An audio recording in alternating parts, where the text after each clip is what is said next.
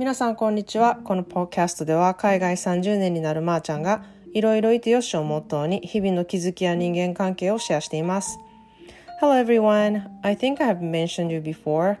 but I've been working for wine industry for a long, long time since I was in Napa Valley, which is the mecca of the wine industry. And um, I just wanted to ask you, what's your first alcoholic beverages? And I think mine was wine cooler. I know it's so 90s. I'm pretty sure a lot of young people don't even know what that is. Um, it's like a hard seltzer, like White Claw or Cacti or Truly. And um, it was easy to drink for me since it's high in sugar. But later on, it was a little too sweet for me, and I'm not really too into um, high sugar, carbohydrate, soda like um, drinks. So I moved on to the light beer like Corona, and I still do love light beer, but um, it did, my taste bud didn't really develop in beer, so I'm still kind of like stick with the light beer. And around that same time, I start working for the wine industry. So luckily, I was educated and drinking a lot of fine wines, and my taste bud developed over the years. And now, for good or bad, I really appreciate and enjoy fine wine and its depth. 皆さんこんにちはいかがお過ごしでしょうか いつもこう大好きなポッドシャポッドキャストをあの聞きながら犬の散歩に毎日行ってるんですけれども今日はあの先ほど帰ってきたんですけども暑くてもう汗だくです。なんかもうすぐ夏がやってくるっていう感じですね。もうカリフォルニアは半年ぐらい夏なんじゃないかって思うぐらい夏なんですけれども。で、あの、私のポッドキャストをね、聞いている方でも、朝のコーヒーの時に聞いてますとか、通勤のルーティーンだったりとか、お昼休みとかに聞いてますっていう連絡をね、いただいたりとかして、こう、ルーティン化してくださってることを、あの、とても嬉しく思います。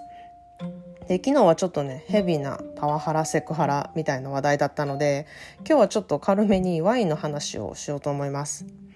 皆さん初めに飲んだアルコールって何ですか？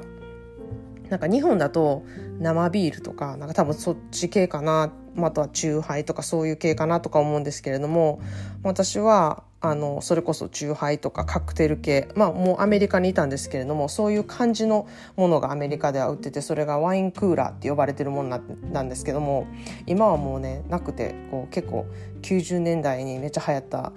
お酒飲みやすいなんか甘いお酒みたいなんで有名だったんですけれども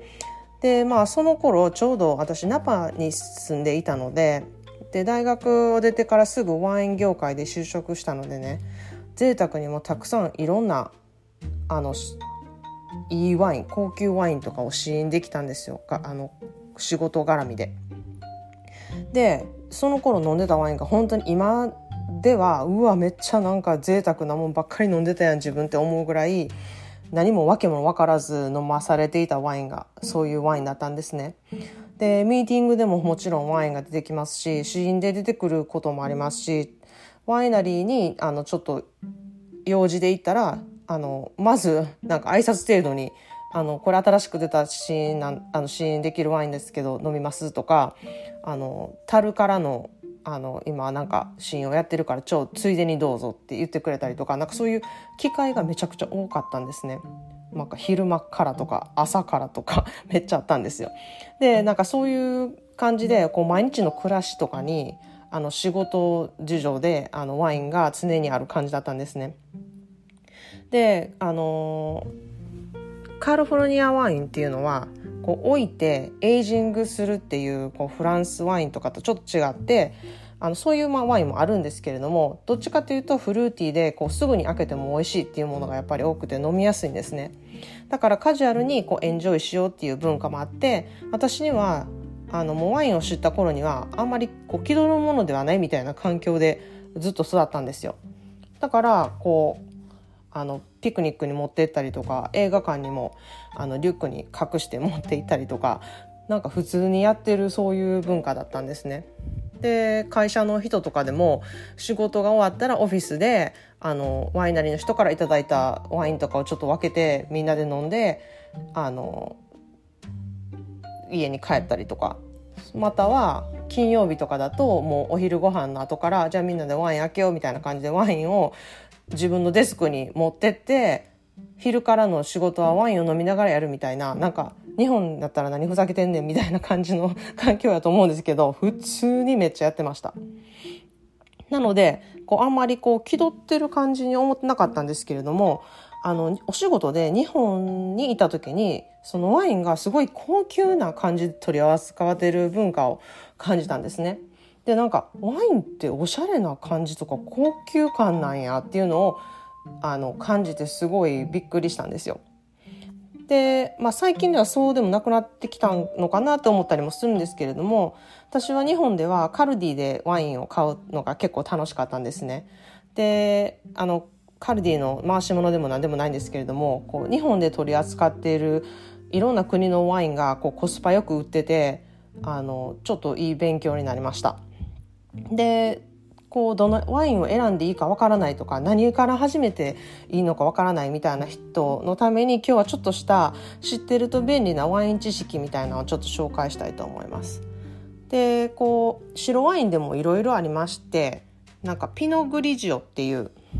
あそうピノグリジオっていうワインあの白ワインとかあとは、えっと、ビオニエっていうワインがあるんですけれどもその2つはこうお花とかシトラスとか爽やかで結構軽いものが多いので前菜とかに合うものが多いんですね。で結構冷たくしてあの白ワインを飲むのでこう冷たいドリンクが好きな人とかこうワインの苦味まあ、それタンニンっていう言葉があるんですけれどもそういうあの苦味が苦手な人は白ワインとかあとはロゼあのちょっとピンクがかったあのそのお酒もあそのワインもあの冷たくして飲むんですけれどもそういうのがお口に合う方が多いかなと思います。で赤ワインはワイン初心者の人が苦手な人はすごく多いと思うんですけれどももう飲んでいくと絶対に味の深みがすっごい分かるようになってくるんですねだからこう一口飲んでああちょっと赤ワイン私無理かもとか思ってる人すごく多いと思うんですけれどもちょっとずつ本当に飲んでいってほしいんですよ。そうすることによってあのワイン美味しいなって思う機会がすごく出てくると思うんですね。で一番いいのはこう赤ワインが好きな人のワインをちょっと常に一口味見させてもらうみたいなことなんですけれども、まあ、ちょっと今はコロナだしなんかそういう人が周りになかったらなかなか難しいことだと思うんですけれどもだからちょっとボールボトルで買うのはちょっとハードルが高いかなって思うんですけれどもあのジン・ファンデルとかピノ・ノワールとかがちょっと入りやすいかなって思います。でもピノ・ノワールはこう繊細なブドウで結構ワイン作りが難しいんですね。だから結構値段が高いものが多いんですけれどもピノ・ノワールは和食に合うワインだなって私は個人的にすごい思っててあのお出汁とかお醤油とかにすごく合うワインだと思ってます。で私はナパバレーのやっぱキャベルネがすごい好きでカベルネははナパバレーですごく有名な赤ワインなんですね。でソノマっていうナパのちょっと北の方にある場所にあるあのピノ・ノワールがやっぱりすごく産地で有名なんですけれども本当にあのどちらもカリフォルニアワインではおすすめする大好きなワインです。でキャベルネはこうチョコレートとあの相性が良かったりとかご飯と一緒でなくてもワインだけでも楽しめたりします。でこれはちょっと大阪にあの住んでる方だけの限定の情報なんですけれども私は帰国した時にあの高村ワインとコーヒーっていう場所があるんですけれどもあのここではものすごく高級なワインとかがちょっとだけ試飲できる高級自動販売機みたいななんかシステムがあるんですよ。でそれがあってすごい感動してもしあの機会があればちょっと行っていろいろ試してみるってことをあのしてみてほしいなって思います。であのそんな高級なお金を払ってボトルを買わなくてもあのちょこっと支援できるっていうのがすごくあの素晴らしいシステムだなって思ったんですね。でこういろんなことを試す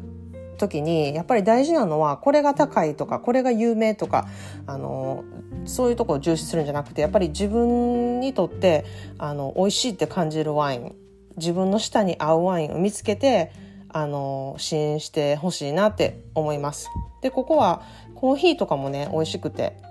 あの今はコロナでちょっと館内でエンジョイできるのかわからないんですけれどもあの館内とかもすごくねなんかいい感じの私がちょっと推し一押しするお店ですのであの行ってほしいなと思います逆にこうアメリカにもこんなんできたらいいなってめっちゃ思ったお店でした。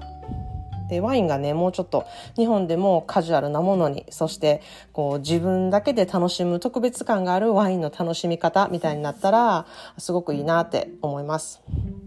で私はもちろんお友達とか旦那さんとかとワインを飲むのも好きなんですけれども一番好きなワインの飲み方が実は一人でこうワインを飲みながらあの本を読むっていうのがもう本当に最高なあの時間だと自分で思っています。それでは